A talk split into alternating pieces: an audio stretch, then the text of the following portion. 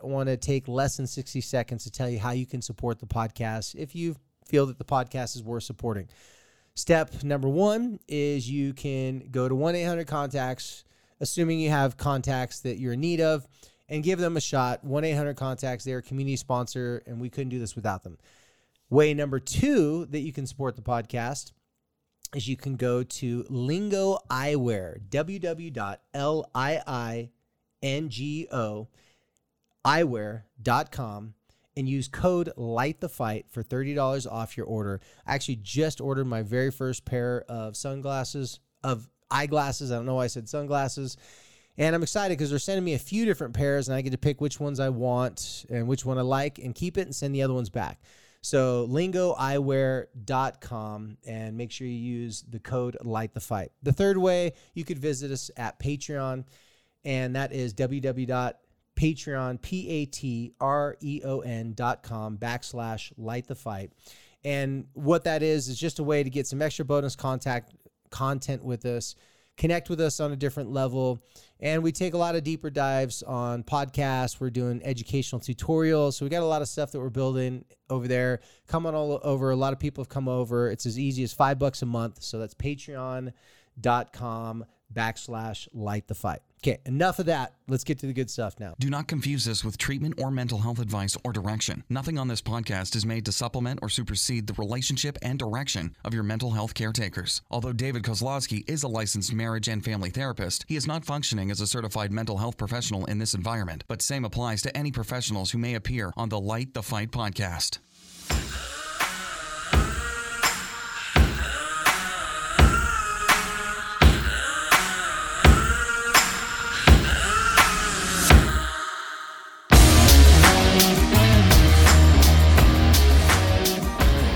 Everybody, welcome to another episode of Light the Fight.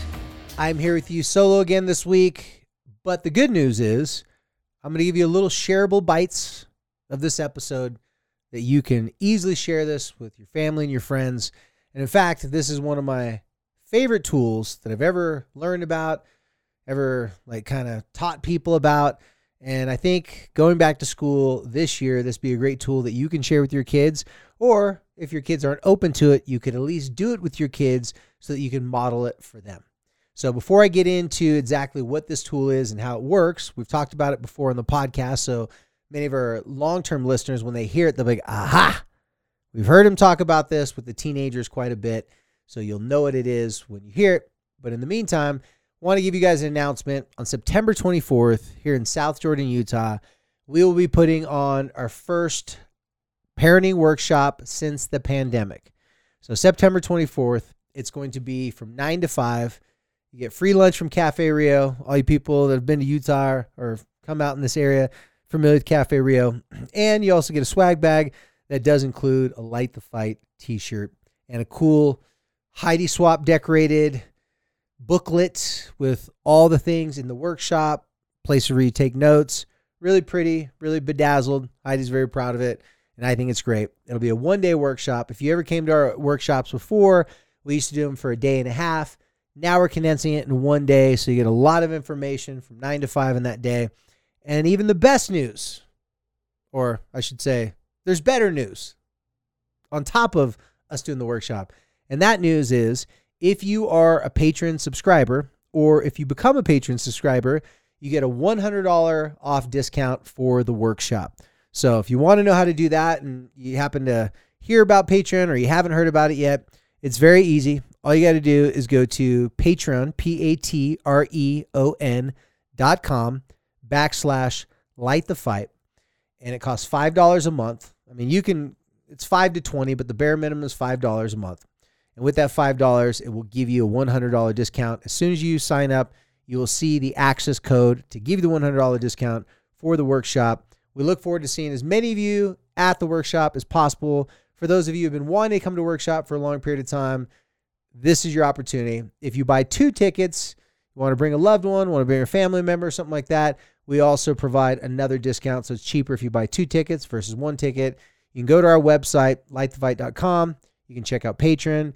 Our link to this will also be in the bio, so you can go to the website, and it'll steer you to exactly how to sign up for the workshop, get all the details you need. And until then, we look forward to seeing you at the workshop. It's always a great opportunity for Heidi and I to get to know our listeners. The workshops we've done in the past were really probably our most funnest moments, because when we speak publicly, we don't have a lot of time to talk to people. When we speak privately in these workshops, you know, we keep them to about like 15, no more than 20 people at the workshop. So it's more intimate. So you get all of our attention, but we do get a chance to have more personal conversation with you guys, answer questions. And the best part about it, I think, besides the information, is the connections that's made between the people that come to the workshop. I know everyone that's been to our workshop before has left there with not just great people they got to know, but vibing off other people and having conversations with other parents and other families that are going through difficult times. You definitely learn a lot more about your situation, and you can benefit from other people's experience as well. So look forward to seeing you at the next Light the Fight workshop, September 24th in South Jordan. I almost said San Diego, California, because I was dreaming that it'll be in San Diego, California someday, but right now it's in South Jordan. So hopefully we will see you there. Now, back to the episode. So I'm going to share with you guys today, in about 10 minutes, the SMILE experiment. So what the SMILE experiment is, it is the thing that changed my personal life. Now, statements versus questions, which we talk about a lot on the podcast, and we go into great detail, and I'll be going into more detail on our Patreon episode this week. Statements versus questions is something I learned when I was deep into my profession. I started seeing connections, and I started seeing patterns that helped me figure out the whole statements versus questions. But the SMILE experiment is something I learned in graduate school. And I learned it at a time that I was going through a big transition in my life. And in this transition, I really lost my swagger. I'm talking about socially. I lost my swagger, lost my confidence.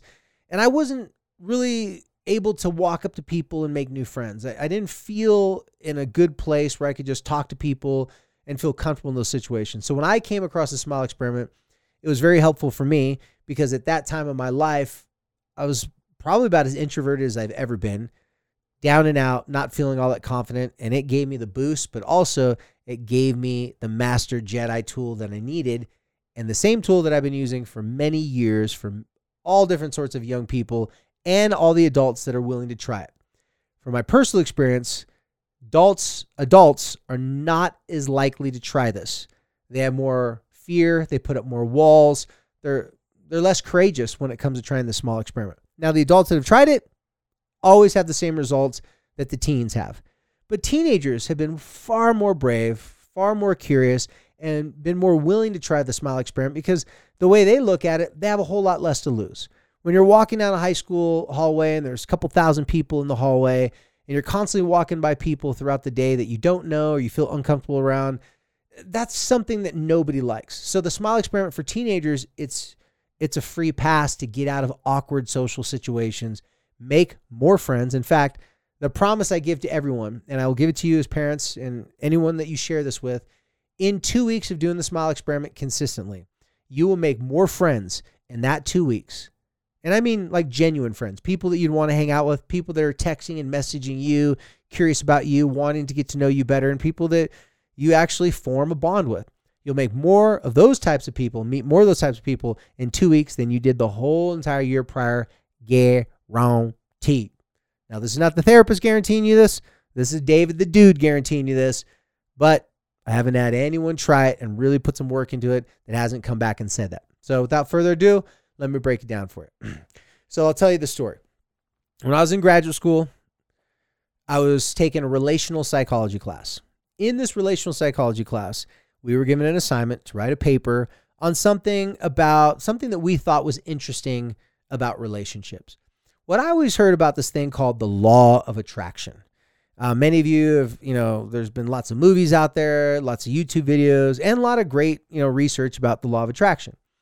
Well, when I was in graduate school, I was writing this paper about the law of attraction. A friend of mine, I was starting in the beginning of graduate school. He was at the end of graduate school. And he asked me, he said, "Hey, what are you writing your paper on?" When I told him what class I was in, because he'd already taken the class. I told him what I was writing my paper on. He goes, "Huh."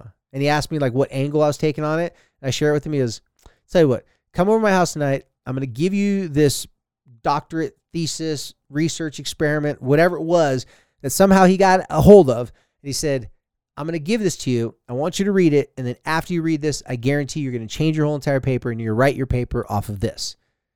I was like, okay. I mean, I was really kind of confused why he was so confident and why he told me I had to do this.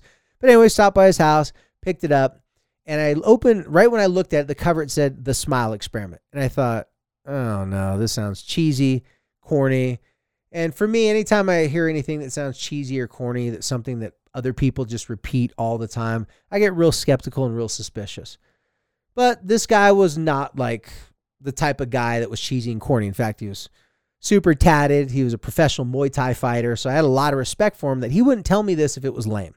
So he goes, just read the first couple of pages and trust me, you'll get it. So I read the first 5 pages and instantly I was blown away with curiosity. I was like, could this really work? I'm like, I got to try this. So in the research experiment, the researchers broke down exactly what they did that they called the Smile Experiment, had a bunch of people go out and try it, came back, gave their information, what they found, and I thought, I got to try it myself. So here's how it went. They first off got a bunch of models, like supermodels, guys and girls. They were just trying to run an experiment to see if there is something outside of just good looks that draws people. So they first started off with, okay, let's hire a bunch of, like 5 male models, 5 female supermodels. All the male models were like tall, athletic, dark, handsome, the typical stereotype. All the girls, I believe, were like blonde-haired, blue-eyed, all tall. Every person in both those groups, the male and the female group, pretty much looked almost exactly like each other. They were same stereotype look male and same stereotype look model of a female. Throughout their experiment, they just had these people walk out through public places. They interviewed people that made eye contact with them, that had short conversation with them. And they just wanted to know off of a first impression what everybody thought of these models. Well, after they got done with this experiment, they interviewed every single model and asked them the same questions that they asked the people that they came in contact with. So it worked like this. They would see someone at the mall. They'd say hi, wave at the person. Person say hi, wave back. They'd stop the person, say, hey, you know that person you just walked by? We're doing an experiment. We want to think like what you think of this person, what was their first impression. And then they said, you don't know anything about this person, but we're going to ask you some random questions. And then you're going to answer the questions if you're willing to do it. And then after you answer the questions, we're going to later then take it back and compare it to who the person really is and see how much of that first impression was accurate in regards to who this person is, just at their core, at their personality. So most people went along with it. They said, sure. It was basic questions like, what was your first impression when you saw them? First thing you thought. Then it was, okay, what do you think they do for a living? What kind of family do you think they come from? Were they good in school? Were they a dropout? If you saw them in line at the store that you're in right now, at the mall, whatever, would you try to strike up a conversation? Stuff like that. So they go throughout all these supermodels. They ask them all these questions. At the end of the experiment, or the next step of the experiment, they then sat down all the supermodels and interviewed them to get a vibe for them, had the cameras on them, but also asked them the same questions to see how close people got to their actual life just by that first impression. And their whole entire goal of this, like I said, they were just trying to figure out, is there something else besides good looks that motivates someone, that draws people to other people? Or do you have to be really good looking, really attractive, and rich, or have something that stands out about you to get people to be drawn to you? They believe that wasn't the case. We all know people who aren't physically super attracting or don't have a lot of money, but for some reason, they just have this amazing power and something about them is just hugely attractive. Like you just drawn to them. And I'm not even saying like a sexual attraction, more just like, man, there's something about that person type of attraction that you just want to get to know them better. Well, after doing the interviews with everyone, they found out that one girl and one guy, or I think it was 2 guys and 1 girl, stood out above all the others. In fact, they were the only people in the experiment that the majority of the first impressions that these people that they interviewed had about them were almost identical, like were almost spot on to what their lives were like. The majority of the models, though, the other models, everyone else judged them completely wrong or just had very unfavorable, not nice things to say about them. After they went back and looked at the videos, to their surprise, because they weren't looking for any sort of smile or any sort of thing like that to be of great importance, they found out that the girl and the 2 guys in this experiment that everyone had a good first impression with, that people just genuinely were guessing what they did for a living. Like the one girl, they said, man, she's probably going to school to be a nurse or, you know, something that helps out people, whatever. Sure enough, she was a physical therapist, like pretty close to a nurse. And I think she even went to nursing school for a little while. So she was definitely helping people that had, you know, injuries, physical injuries, stuff like that. So they were like, wow, like everyone liked her. They guessed her life pretty accurately. And then when they were watching the video, there was something very warm, inviting about her smile that was believable. You actually thought that, yeah, that's the person in that smile. Like you could just feel something about her smile was genuine and true to her, which made people feel very comfortable. And in fact, the researchers that were interviewing her, one guy said she was so beautiful. All the girls were beautiful. She said she was so beautiful. All the girls are so beautiful, they got really nervous. But this one girl, even though she was super beautiful, she was so relaxing to talk to. She was so like, she was like the girl next door that you just grew up with, that the interviewer said he forgot how beautiful she was because she was just such a chill, relaxed, nice person. Same thing with the two guys. The other guys were flexing their muscles and, you know, giving like the blue steel look with the eyebrow. But the two guys that everyone liked in the research experiment, that everyone said positive things about, those two guys, it was different. Come to find out, on the camera when they looked at it, they both had something very comfortable when they talked. They smiled as if you were an old lost friend. They smiled in a way to not be macho or attractive. They smiled at you and it felt genuine. It felt like they were smiling at someone that they cared, and that person smiled at everyone the same way. You know, some people will smile totally different if it's an attractive person versus if it's an unattractive person, if it's a rich person or if it's a poor person. Some people won't even smile at anyone at all that they think dresses weird or has something awkward about them or different about them. So in this experiment, they found out that wasn't the case for these two people.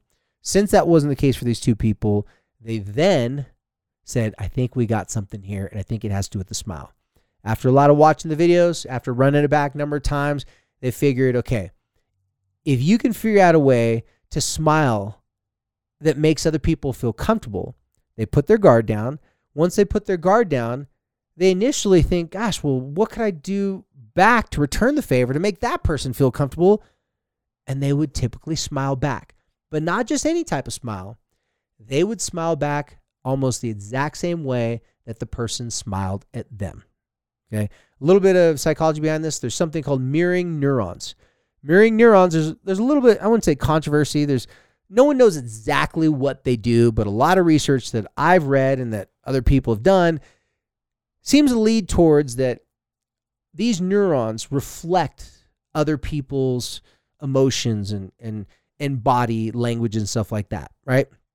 Back at us as a way for us to determine how they see us. So in other words, the relationship when we're talking to someone is kind of like a mirror. Now, with people that you know really well, you have good mind reading capabilities. And so you're able to figure out pretty quickly what their mood is, if they're mad at you, if they're happy at you, or how you can be of help, or if you need to just kind of give them some space. Now, because of this experiment, it really uses a lot of mirroring neurons, meaning when someone sees you smile, when someone has, okay, if you were to have someone smile at you that was so warm, so inviting, it catches you off guard, but you don't really know what to do except smile back. They believe that if most people, or if people were able to cultivate a smile that was really close to their personality, their genuine sense of self, other people would get that smile, just like the three models. Other people would be warm to it. Other people would smile back, and instantly guards would be broken, walls would be pulled down, and people could have just a nice, easy exchange, or maybe even develop a friendship, or maybe even go out on a date, depending on, you know, their situation. So they got all this information. They thought they're onto something really amazing, but they thought, well, we tried it with models, right? Really attractive people. We're gonna have to try it to see if it really works and holds water. We need to try this with a group of people who aren't really outwardly attractive and who people wouldn't typically seek out a conversation with them. Well, they concluded that there's no other best group of people to try something out like this than having a bunch of teenagers that dress awkward and look different. They said if we could teach these kids this smile experiment, what they learned, and have them walk out in public places and have them test it, if it changes people's perception of them and causes people to give them the benefit of the doubt, to not be so critical and judgmental of them so quickly based upon their smile, well, then this might be an effective tool to help people in social situations and help build confidence and to just ultimately make people attracted and drawn to who you actually are versus who you want people to, or what you want people to see about you or what you want them to know about you, right? So just more of a general and genuine connection. So make a really long story short, they did this experiment with a bunch of seniors in high school. They were all over 18, but hadn't graduated yet. The end result of this was a couple things. One, they had all these kids that looked different. They wanted like Noah's Ark of teenagers. They wanted like 2 emo kids, 2 skater kids, 2 punk rock kids, 2, kind of gamer looking kids that look like they really haven't been out of the basement too often, spend a lot of time in front of a screen and just kind of awkward looking, socially awkward. Couple of kids that looked like they'd been gang related, had some, some trouble with the law. They put all these kids together, sent them out to public places, dressed how they normally dress, and just said, go look at people and say hi and see what happens. And we'll be in the background, judging your interaction with them. If it's a soft response, like if they say hi to you, or a hard response, if they just look you up and down and walk away. Well, they all went out the first time. Everyone had horrible experiences. In fact, it was really hard for the kids to finish the experiment simply because they had so much rejection. People were so rude to them. People were so dismissive of them. A lot of the kids said, I don't care how much you're paying us. We don't want to do this anymore. It's hurting my feelings. A couple kids cried. So it wasn't exactly what these kids were signed up for. However, they were promised that they're going to have a chance to run it back and have a different experience. So over the weekend, they gave these kids these statements, these things to say to people right when they see them. Things like, hi, my name's David. What's your name? Let me get this door for you. Let me help you with those groceries. Is anyone sitting there? Thank you. You're welcome. Like just normal stuff, interaction. But when they had them do it, they said they gave them steps. They said, look in the mirror, practice these statements, and smile while you're practicing these statements. But the trick was you have to smile in a way that if someone was to smile at you, you would feel comfortable enough to smile back. So they said you're going to run into some tricks, or not tricks, you're going to run into some problems with this. Most people, when they smile at someone else, they're trying to smile in a way to make people like them. They said this is not that. You want to smile in a way to make people feel comfortable while they're in your presence. And they believed their theory and their hypothesis was that if you did that, people would respond better, break down, lower their guard, smile back at you, conversations would ensue, and worst case scenario, it would just be a good interaction. And if someone doesn't look at you, they believe that it'd be easier for you to spot out that, gosh, I said hi to this person. Most people are saying hi to me back. This person just must be having a bad day. So they believe that you weren't going to be as upset or take it personal if someone didn't smile back at you. It must be something with them and not something with you. Well, they taught it to the teenagers. They told the teenagers, go home over the weekend, look in the mirror, practice saying things. Hey, how you doing? They had a list of these things. Come back the next week. They're going to send them out in the same public places, Walmarts, malls, all these different places, and just say hi and introduce themselves to people, make small talk with people, but they're going to dress the exact same way. Now, the emo kids, all black head to toe. I mean, black nail polish, black hair, black clothing. And it was just that typical kid that most people wouldn't want to stop and talk to. The gangbanger kids, they had a couple tattoos already. They definitely looked rough around the edges, just had that gang look style, like that street tough style. And they believed the same thing would work for them as well. So all these kids went home, they practiced it, they came back. The guys in the research experiment wanted to make sure these kids took it seriously, said they wouldn't pay them if they didn't look like they'd practice. To their dismay, every single kid came back the next week, and it looked like they had actually practiced. They found a smile that was comfortable. Then, per their instructions, they were supposed to, once they found a smile that was comfortable, to just repeat it over and over. Practicing, exercising the smile, getting your smile to that one specific spot. Also, they said, the smiles that seemed to be more genuine, and later on, they didn't know this at the time, but later on research had been done about this. When people raise their eyebrows really high and hold them high for a long period of time, it comes across as a fake smile, disingenuous. people that are smiling like, hey, what's up? Hey, how's it going? More of like a, like their eyebrows are kind of squinched down, but their smile is big. That smile showed that it was more focused and more sincere and not fluffy. I just imagine those, remember those glamour shots in the mall where people put their cheeks together and, oh my gosh. Or like sometimes you see the cheesy, corny, like best friend, you know, cheerleader type, you know, smile pictures. It's not, those aren't real smiles, but that's not the smile. That's a picture smile. That's a selfie smile. That's not how you want to meet someone in real life because it looks fake and disingenuous. So without further ado, what had happened from all this, kids went out, they practiced the smile experiment the second time with people in a public situation and had completely different results. The kids noticed that most people, through the mirroring neurons, this one girl, Natalie, she would flip her hair to the side to let her face be shown by her bang, like get her bangs out of the way so you could see her face. And she was all, hi, how you doing? And she kind of like shy and bashfully kind of smiled to the side and turned her head. She said almost every person that smiled back at her, which most people did smile back at her in the second part of the experiment, smiled and tilted their head just like she did.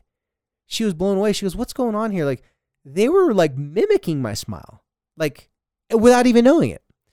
Then the other kids, the research experiment said the first time I did this, where I walked by and said hi to people, they'd look them up and down, say gross, mean things about them. The researchers would even ask questions and people would diss on them, say, oh, they're gross, they're ugly. I wouldn't start a conversation. They're so unattractive, this and that. They probably just do drugs. They're suicidal. Don't care about life. Come to find out that wasn't true at all. But in the second half of the experiment, the same kids dressed the exact same way, is equally as unattractive as they were the first time they went out. But this time, they had found that smile that just was inviting and comfortable and just not over the top, not bashful and shy, staring at the ground, making eye contact, and just trying to make people feel comfortable. In the second half of the experiment, totally different situation. In fact, everyone in the second half of the experiment said afterwards, when they did come across a few people that didn't smile back, they thought just that. They must have been having a bad day. If 9 out of 10 people smile at you and pleasantly surprised and totally nice to you, but one person like looks down and walks away and gets all shy and awkward, you're not going to think it's something wrong with you. You're going to think something just must be off with them. They did focus groups after this. The teenagers all came together. They asked the teenagers to go for 2 weeks and try this in their high school amongst their friends group, write a 1-page paper about it, come back. They'll do another focus group and talk about their experience. Well, out of all the kids that came back, all 10 of them, the kid who wrote the shortest amount of pages was 5.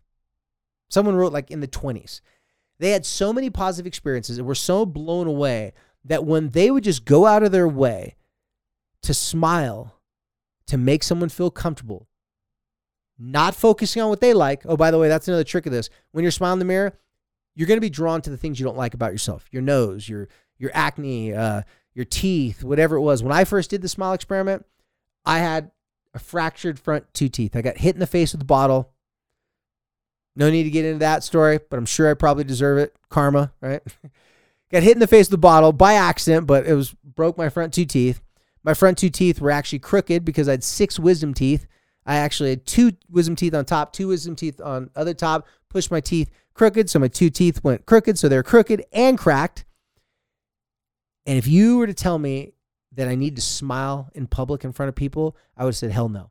I would smile closing and covering up my teeth on purpose because I was so ashamed of them. Well, guess what people noticed when I covered my teeth and didn't show my teeth when I smiled? Something's awkward and something's weird. And so people focused on my smile and focused on my awkward, uncomfortable, broken teeth even more. And I knew it. When I did the smile experiment, they were so focused on the way I made them feel.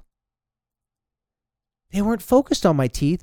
And if they did happen to catch my teeth were crooked or broken, it didn't seem to bother anyone. It didn't seem to be like something that was an issue because I didn't make an issue of it. See, we actually draw people to our insecurities, our shame, and the things we don't like about ourselves by trying to cover them up, by telling people that you don't like the way your hair looks that day, or you didn't get dressed, or your makeup's not on, or you know, you're out of shape, or whatever you do, you're drawing attention to that. So just like with the smile, if you have a smile that's trying to cover something up, you're going to draw more attention to yourself, but not in a positive way. These kids found out in the first half of the experiment, it did not go well because people judged their book by their cover, looked at the way they look, said, I want nothing to do with these kids. Second half of this experiment, the people looked at these kids, were a little suspicious at first, but then when the kids smiled at them, everybody lit up and they're like, wow, that kid's different. Yeah, the kid dressed a little awkward, but you can tell they're a sweet spirit. You can tell they've been through a lot. Everyone said the most amazing things about these kids, and that, yeah, these kids have probably gone through a hard time, but they don't look like they failed in life. So this is what came out to be the SMILE experiment. I taught tons of kids throughout this. I mean, literally, if I'm trying to be accurate, at least 800 kids that I know of. Now in my podcast and other things I've done, so it's influenced other people and other people told other people, but I've told about 800 kids ever since I found out about this.